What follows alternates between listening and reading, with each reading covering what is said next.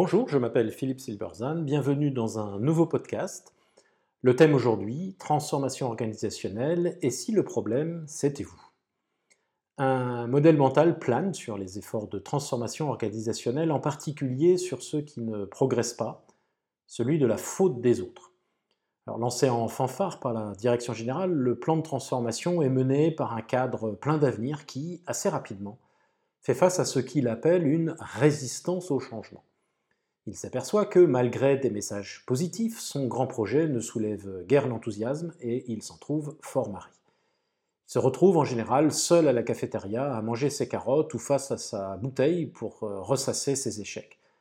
Il n'y a pas de fatalité, mais pour éviter de telles tragédies, celui ou celle qui essaye de transformer doit commencer par admettre qu'il ou elle est souvent son pire ennemi et le pire ennemi de la transformation.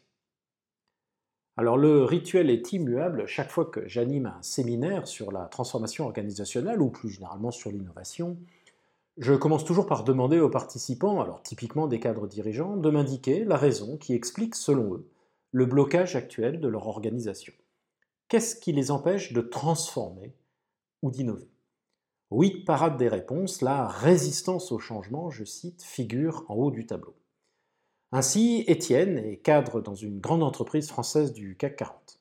Il y a quelques mois, il a été chargé par la direction générale de piloter un projet de transformation digitale très important. Mais ce projet s'est rapidement enlisé et Étienne a été invité à se mettre au vert en suivant une formation pour, je cite, approfondir ses connaissances en management. Il me dit J'ai été victime de la résistance au changement et euh, quand je lui demande les raisons de cet échec, je pensais que les gens comprendraient la nécessité de changer. Le terme de résistance au changement est très révélateur d'un modèle mental particulier. Aidé du reste des participants, nous faisons vivre un moment un peu difficile à Étienne en euh, creusant celui-ci. Alors d'abord, le modèle traduit la croyance selon laquelle il suffit que les gens comprennent la nécessité de changer pour qu'ils changent. Alors si c'était vrai, les régimes amincissants marcheraient à tous les coups, il s'agit là d'une conception purement intellectuelle du changement et partant très réductrice. Je peux penser que le changement est nécessaire, mais ne pas agir parce que ce n'est pas mon intérêt ou parce que je trouve le risque trop important, entre autres causes. Ensuite, et sans remonter à la Seconde Guerre mondiale, résistance au changement évoque quand même un rapport de force entre ceux qui progressent et ceux qui résistent, les gentils et les méchants, ceux qui savent ce qu'il faut faire et ceux qui ne savent pas, ou pire, qui ne veulent pas, alors qu'ils savent aussi. Les innovateurs contre les conservateurs. Pas un seul instant, Étienne ne doute de la justesse de son diagnostic et de ce qu'il faut faire. Et d'ailleurs, il, agit à la, il agit à la demande de la direction générale, ça devrait suffire à ce que tout le monde se mette au garde à vous.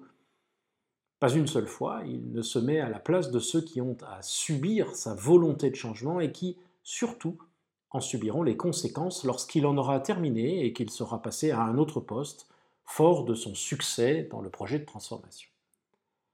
En formulant ainsi l'enlisement de son action, il ne se met pas à leur place et ignore que même s'ils sont conscients de la, nécessité, de la nécessité de changer, ils ont aussi des contraintes de gestion au quotidien sur lesquelles ils sont évalués. Par exemple, personne ne sera contre la modernisation de la gestion des commandes grâce à un système informatique connecté au site Internet. Mais le responsable des commandes aura avant tout pour mission que le flux de commandes ne soit jamais perturbé par le projet de transformation. Il percevra donc clairement le risque de celui-ci à court terme, même s'il lui est favorable dans le principe. Ce n'est pas de la résistance au changement, c'est une attitude responsable, de prudence, de quelqu'un qui a une lourde responsabilité au sein de l'entreprise. En substance, ce responsable a deux engagements sincères. Un engagement de progrès par la modernisation du système de commande qu'il partage explicitement avec Étienne, et un autre engagement qui sera sûrement plus implicite parce que évident pour lui, de protection du flux actuel de commandes. Or, il existe un conflit entre les deux, mais il faut insister sur, sur ce point, le responsable les marque tous les deux de façon sincère il est exactement dans la même situation que ceux qui veulent sincèrement maigrir mais qui craquent régulièrement pour un cocktail, un plat de pâtes ou une tablette de chocolat pour se remonter le moral et se font d'amers reproches le lendemain.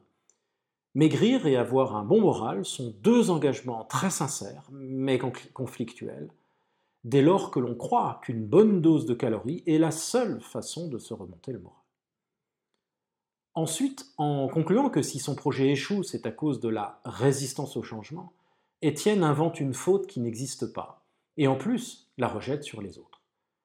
Son modèle mental lui ferme des portes de progrès possibles. Cela lui procure certes un confort psychologique et une rationalisation, mais infondé. L'échec est en fait de sa faute. J'ai connu beaucoup d'Étienne. C'est de la faute de mon chef, c'est de la faute de la finance qui bloque tout, c'est de la faute des investisseurs qui ne pensent qu'au court terme. C'est très à la mode en ce moment. Du marketing qui ne comprend rien, de mes collègues qui refusent de collaborer, des clients qui ne comprennent pas le génie de mon produit. Enfin bref, c'est toujours la faute des autres. Le premier travail dans une démarche de transformation consiste toujours à commencer par reformuler le modèle mental pour quitter le diagnostic binaire, bien mal, méchant, gentil, et surtout s'affranchir de l'idée qu'il y a quelque part un coupable, que c'est la faute de quelqu'un.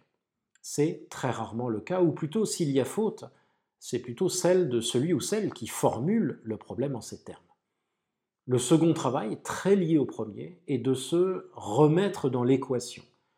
Euh, quelles que soient les erreurs des autres, leur mauvaise volonté, leur stupidité, leur soi-disant résistance au changement ou leur court-termisme, Étienne doit comprendre qu'ils ne sont pas dans la pièce au moment où on parle il se complète à pleurer sur ce qu'il aimerait avoir. Ah, si seulement mon chef était comme ci, si le marketing était comme ça, etc. Mais il doit comprendre que ça ne sert à rien. Il n'a pas la main sur ces gens-là. Il n'a aucun contrôle sur eux. Il se trompe en outre sûrement complètement sur leur véritable motivation. Alors ne soyez pas comme Étienne, ne pleurez pas sur ce que vous aimeriez avoir, faites avec ce que vous avez. Ne cherchez pas un coupable ou un responsable d'une situation donnée, Demandez-vous ce que vous pouvez faire pour la changer. La seule question à se poser pour commencer à changer les choses, c'est qu'est-ce que j'ai sous la main et qu'est-ce que je peux faire avec ça? Essayez de construire de petites victoires en trouvant des alliés plutôt que de vous attaquer à un ennemi imaginaire. Merci de votre attention. Vous pourrez retrouver cette chronique et bien d'autres sur mon blog www.philippe-silberzan.com. À bientôt!